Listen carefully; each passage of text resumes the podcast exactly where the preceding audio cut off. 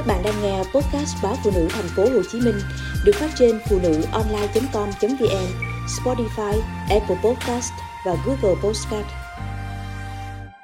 Hiểm họa từ dị vật là pin nút áo đối với trẻ nhỏ.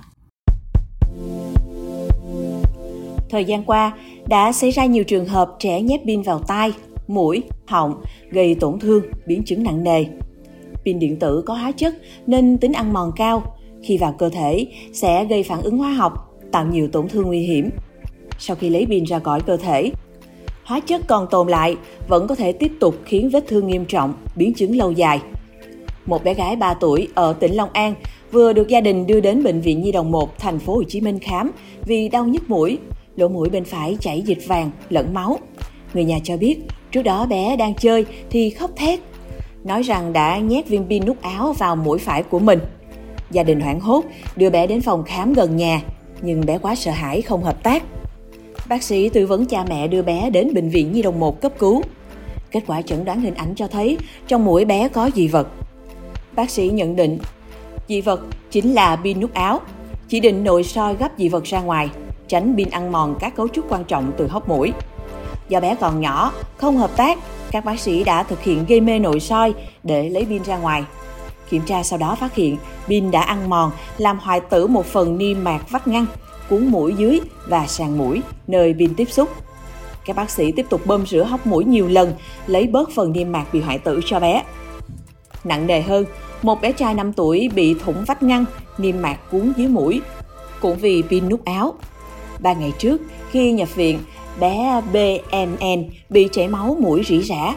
Đến khi mũi của bé có những biểu hiện nhiễm trùng, có mùi hôi, chảy máu nhiều, gia đình mới đưa bé đến bệnh viện tai mũi họng thành phố Hồ Chí Minh thăm khám. Qua nội soi, bác sĩ phát hiện bên trong có dị vật hình tròn bằng kim loại, nghi ngờ là pin nút áo. Viên pin đã làm thủng sụn vách ngăn, niêm mạc cuốn dưới mũi của bé N. Dù đã được cứu chữa, nhưng bé N vẫn phải chịu di chứng suốt đời, như ảnh hưởng thông khí, dễ bị viêm mũi xoang sau này. Theo tiến sĩ bác sĩ Nguyễn Thanh Vinh, Phó Giám đốc Bệnh viện Tai Mũi Họng, thì trẻ nhỏ có tính tò mò, hiếu kỳ mọi thứ xung quanh. Đa số trẻ dưới 5 tuổi khi chơi lại thường có thói quen tháo rời đồ chơi hoặc nhét các vật nhỏ vào mũi, vào tai, rất nguy hiểm, đặc biệt là pin nút áo. Có trẻ tự nhét pin vào mũi, tai, cũng có tình huống trẻ đi học thì bị bạn cùng lớp nhét vào. Pin điện tử vừa vào cơ thể đã gây phản ứng hóa học, dẫn đến nhiều tổn thương, nguy hiểm tại những nơi dị vật này khu trú. Khi lấy pin ra khỏi cơ thể, hóa chất vẫn có thể lưu lại, tiếp tục khiến vết thương nghiêm trọng, biến chứng lâu dài. Cụ thể, nếu trẻ nhét pin vào mũi, sẽ làm tổn thương cấu trúc bên trong mũi, gây thủng vách ngăn, hủy cuốn mũi.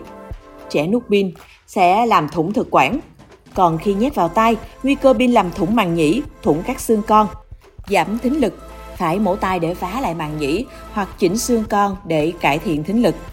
Sau khi điều trị, tùy vào vị trí, mức độ tổn thương, trẻ vẫn phải đối mặt với sẹo xấu hay các biến chứng về sau này.